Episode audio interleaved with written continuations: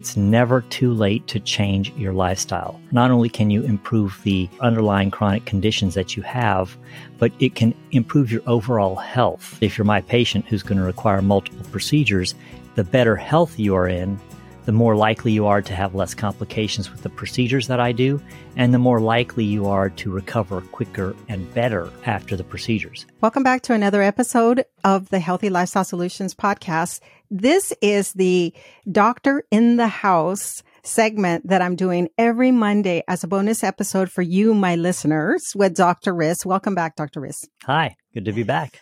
So people are really loving this Doctor in the House segment. And I also want to remind you, Dr. Riz has social media, very active on there. On Instagram, it's Dr. Riz, R-I-Z, _Bukhari, B-U-K-H-A-R-I. Also look for him on Facebook because he has a lot of great content and reels are fun to watch. And also these segments, Doctor in the House, we actually put them on the reels as well on his social media. So make sure to follow him. Dr. Riz, last week we spoke about really diabetes. We laid down the foundation for what diabetes is. What are the symptoms that people develop if they have any symptoms at all? And then we talked about risk factors. In today's episode, I'd like to talk about early detection, because one of the things that you said last week was that some people can live with diabetes for years and never know they have it. Is it possible that someone can be so far along with their type 2 diabetes that, you know, making lifestyle changes won't matter? And also, I want to bring it back to your clinic, your patients, the prevalence of type 2 diabetes among your patients. You have a limb salvage program that is associated sometimes with type 2 diabetes and sometimes with other injuries. We've also spoken about that in previous episodes. And then finally, what does it mean when type 2 diabetes is not well managed? What are the risks down the line for the for people? So let's start with, why is it important to detect type 2 diabetes early on? Well, I mean, it's important to detect type 2 diabetes because diabetes is a serious chronic medical condition that has several bad complications. It's not just that, oh, we've got high blood sugar and that's it. The high blood sugar and the insulin issues lead to multiple complications over the course of a lifetime in patients who are not well managed.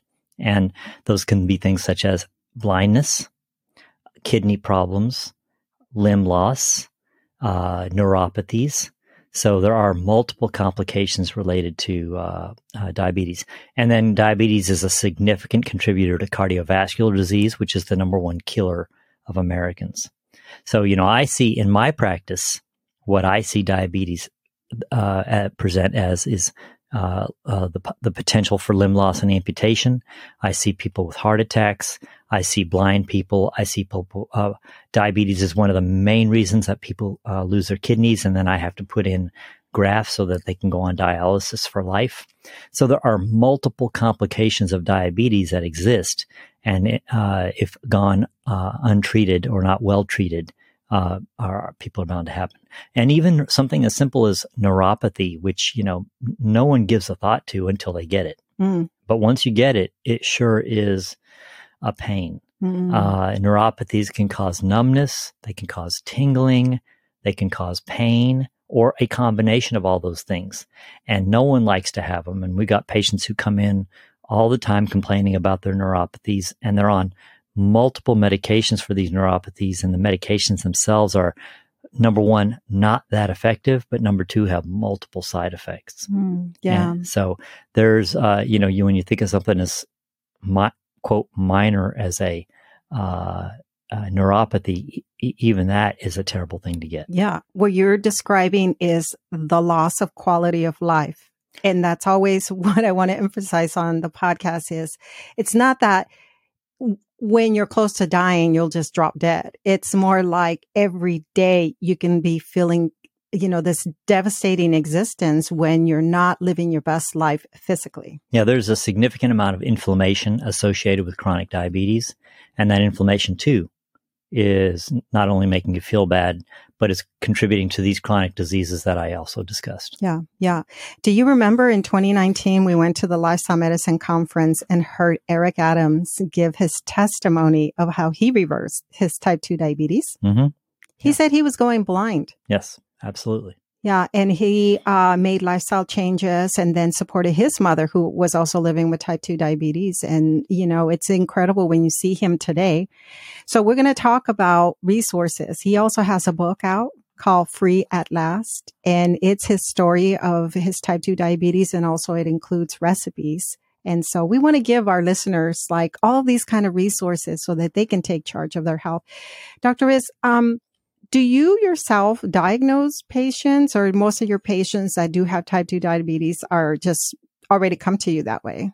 Yeah, I typically am not the one to diagnose them, because by the time a patient gets to me, they have multiple chronic medical conditions that combined, typically we call it metabolic syndrome, and I may or may not have mentioned that on our podcast before on the podcast, but typically they have multiple chronic conditions that when combined lead to atherosclerosis that I treat. Yeah. And diabetes is very, very common in my patient population. Although it may only constitute 10% of the adult American population, diabetes is literally seen in 50 to 75% of my patients. Wow. So that tells you how important or significant it is in the development of atherosclerosis. Wow. So it's not, I don't typically diagnose the diabetes. They're typically already diagnosed and on medication for it. But I might be the first person to talk to them about lifestyle changes that can improve their diabetes.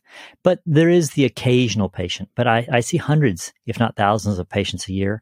So there is the occasional patient where I'm the one who diagnoses it because it hasn't been picked up before. Right.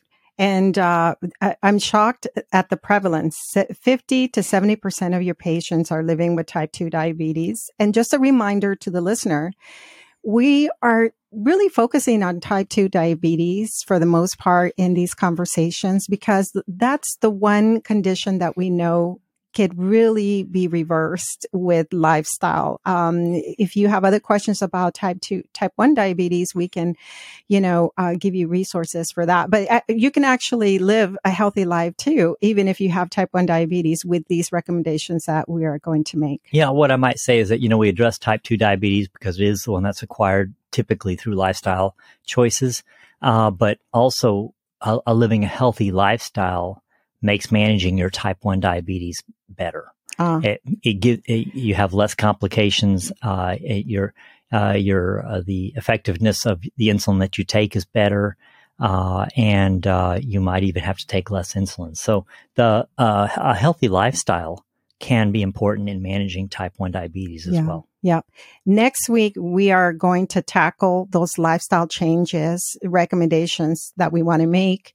But what you just said about early detection, why that's important, and also just that most of your patients are already very advanced with other chronic diseases. I'd like to touch on that a little bit, because I wonder, is it possible that someone is so far down the line with type 2 diabetes that it doesn't matter whether they change what they eat or whether they exercise? Of course, the patients that I treat already have very significant problems that typically need to have some sort of operation or procedure, like an angioplasty or a stent or an atherectomy or a bypass, in order to treat the advanced problems that they have. But I always say it's never too late to change your lifestyle. And that being the reason being that not only can you improve the overall underlying chronic conditions that you have, but it can improve your overall health. And especially if you're my patient who's going to require multiple procedures, the better health you are in, the more likely you are to have less complications with the procedures that I do, and the more likely you are to recover quicker and better after the procedures.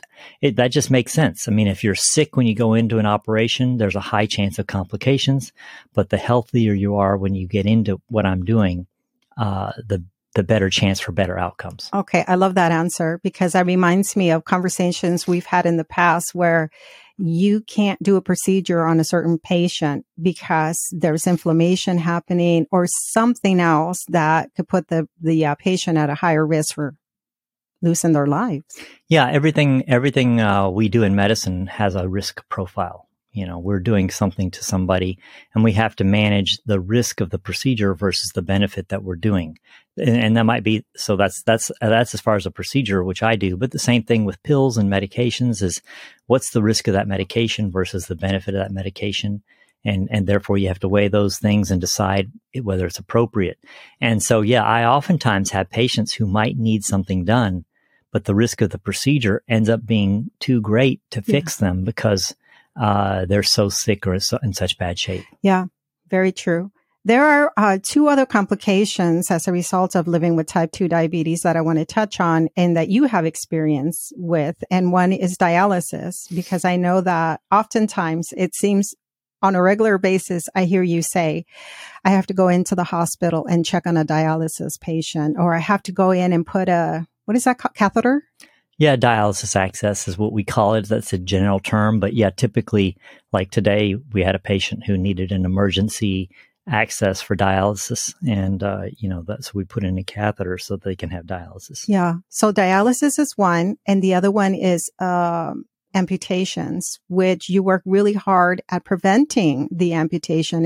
You have a limb salvage program that you're very passionate about. Amputations are not always as a result of living with type 2 diabetes. It could be an injury. But can you talk about what can lead to an amputation on a type 2 diabetes patient? Yeah, to talk to both points you brought up is that diabetes is one of the leading causes of kidney failure. Okay, mm-hmm. And so if people knew earlier about their diabetes and managed their diabetes earlier, they might not ever end up on dialysis. Mm-hmm. And living with dialysis is not an ideal lifestyle. It's actually a very, very troublesome lifestyle. It's very depressing, and mm-hmm. And many dialysis patients are quite unhappy. So you don't want to be on dialysis. It's not a panacea. And so the earlier detection of diabetes and therefore treating it both with lifestyle choices and medication if necessary might help you avoid being on dialysis. So that's what I'd have to say about that. And then as far as the primary focus of my practice is limb salvage, or in other terms, amputation prevention. So that's what we focus on in my practice. As I said, 50 to 75% of my patients, somewhere in that range, are diabetics. And diabetes is a significant contributor to atherosclerosis, which is blockages in the arteries. And diabetes is a significant contributor to inflammation, both on a general level, but also at the microscopic level. And inflammation at the microscopic level doubles the rate of atherosclerosis. Mm. So a poorly managed diabetic will get atherosclerosis. And one of the problems that we see in my patients is that it's very hard for people to understand. I'm not just a plumber fixing a particular problem and then your problem is over. I fixed their blockage, but the disease is still there. And so guess what? They continue to develop blockages and they come back over and over again for further procedures.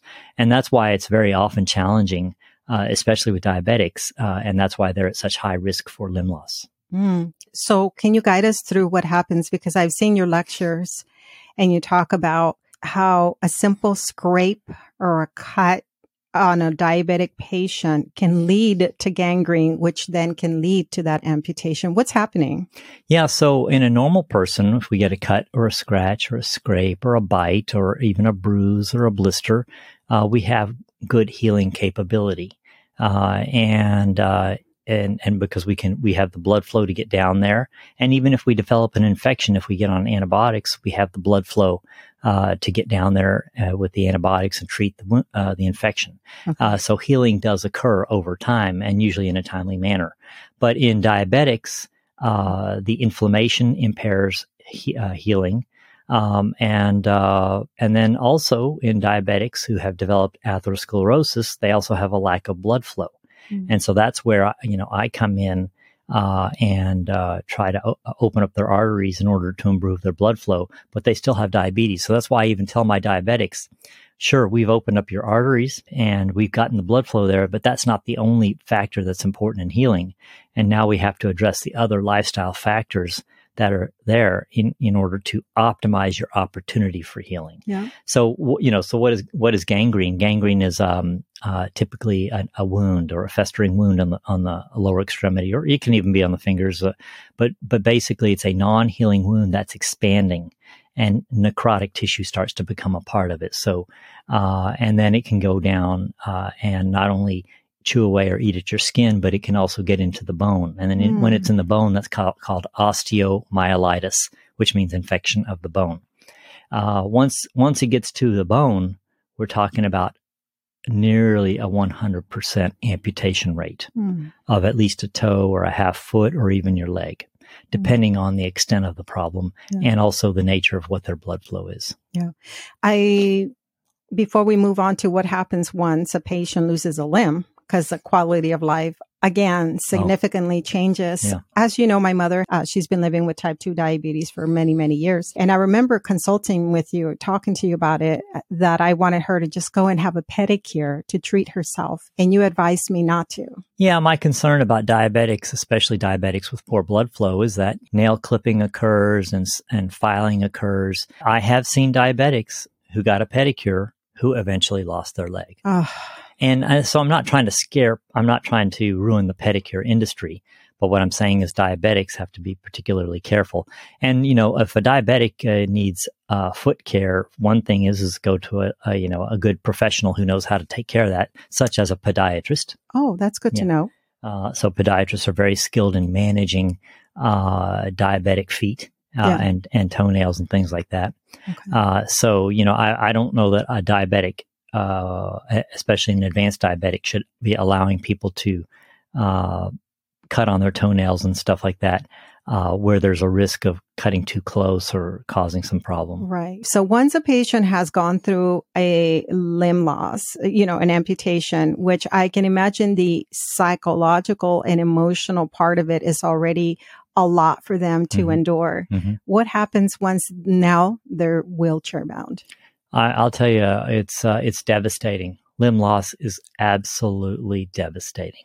It's not only bad enough to be a diabetic and have just the complications of diabetes without that, such as going blind or having kidney failure or the neuropathies, and maybe even just not even feeling well in general. Mm-hmm. But once someone loses a limb, it changes their life entirely, and they become, you know, either crutch reliant or wheelchair bound.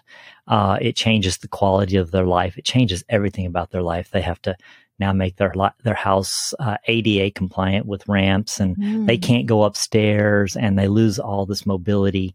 It can be quite depressing, and depending on the age of the patient who loses a limb, we've seen, for example, someone who's 80 years old who loses a limb, typically 50% of those patients don't live another 2 years. Oh my God. And it's not because of losing the limb, but it's just also, it's a conglomeration of all of the issues going on in that person. But that's just an indicator of what's going on. Yeah. It's like you said, I mean, you remove the leg, but the root cause of their health issues was not the leg. Yeah.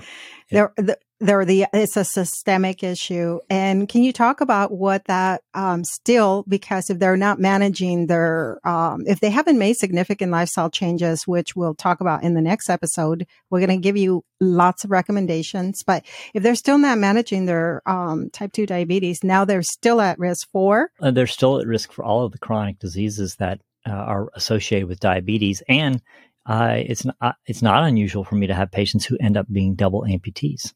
Yeah. Because if they don't clean up their lifestyles, or if they've already got advanced problems, they end up losing their other leg as well. Yeah. Yeah. So patient education, nutrition education, all of that is so important to me, to put the power back in the patient's hands so that they know that they're not at the mercy of this diagnosis. There's something that they can do no matter how far along they are.